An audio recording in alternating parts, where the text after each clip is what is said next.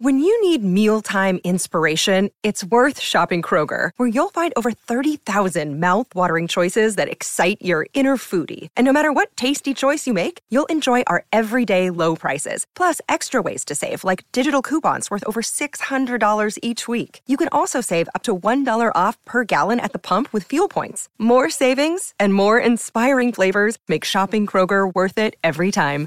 Kroger, fresh for everyone. Fuel restrictions apply.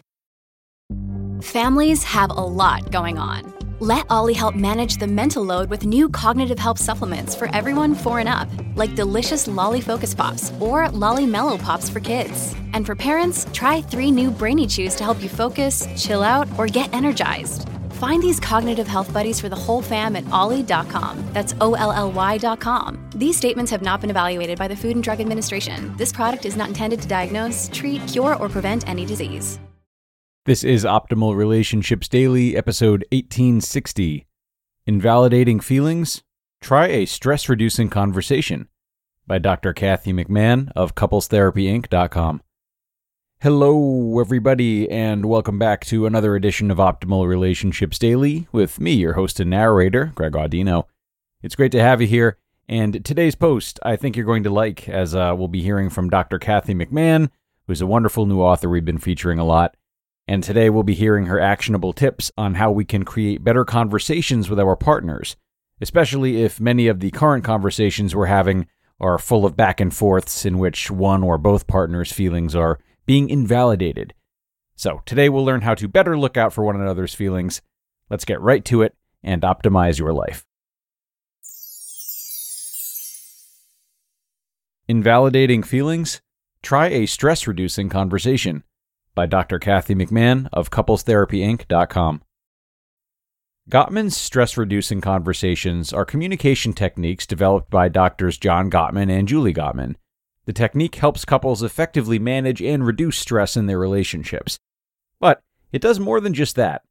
For the partner accused of having invalidating feelings, it offers strategies to create a more validating and supportive environment. It can also highlight forms of emotional abuse that invalidate self esteem and destroy emotional intimacy. The technique helps couples effectively manage and reduce stress in their relationship. Do you find that you feel bad when you're talking to your partner? Does it seem as if your feelings don't matter to them? The stress reducing conversation is a critical communication tool to improve emotional validation and increase feeling safe. What does it mean to invalidate a person's emotional expression? Feelings are invalidated when they are deemed worthless or unimportant. It's a form of manipulation that communicates, I don't care about your emotional experiences.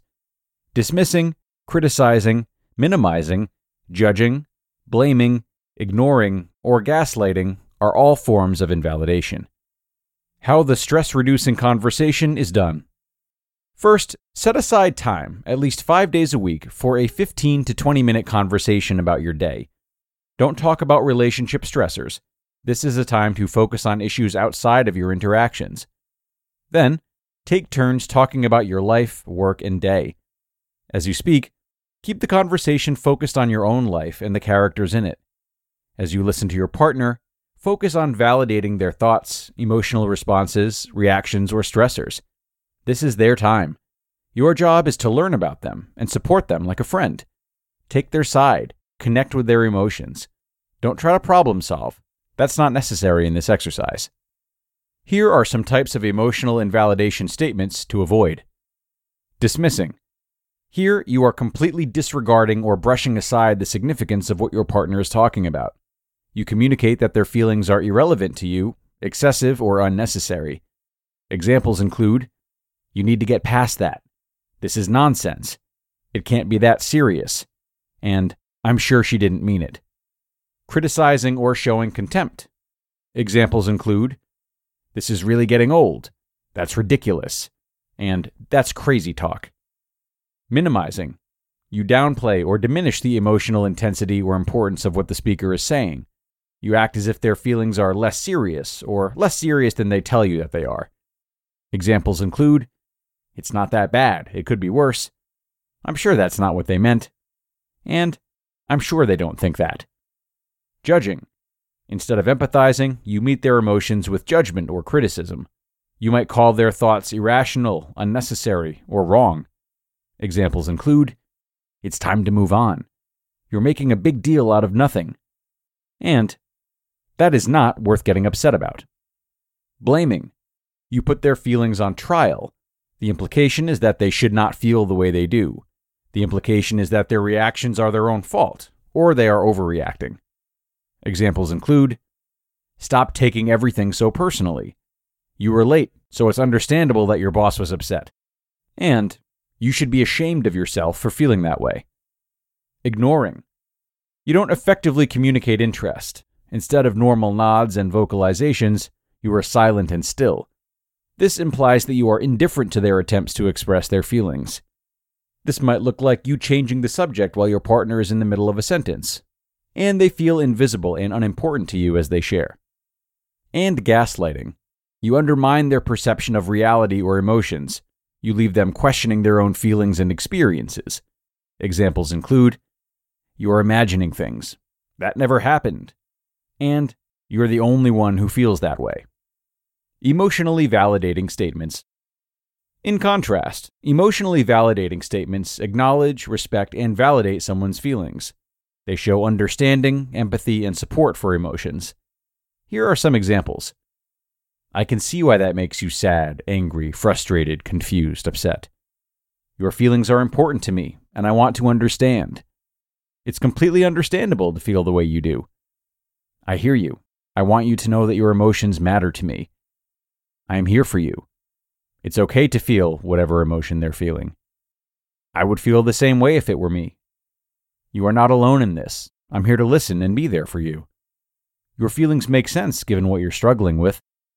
And thank you for telling me about this. It helps me understand you better. The listener doesn't have to solve the problem.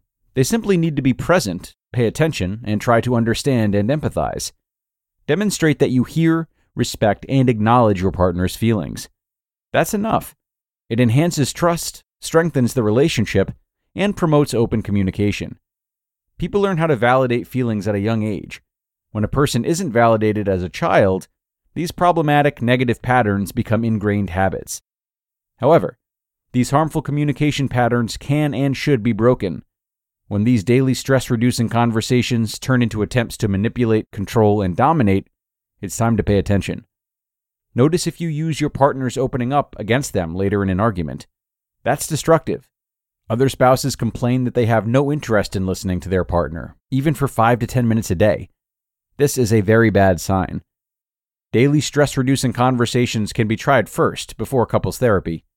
The goal is to provide an opportunity to practice supportive and encouraging talks.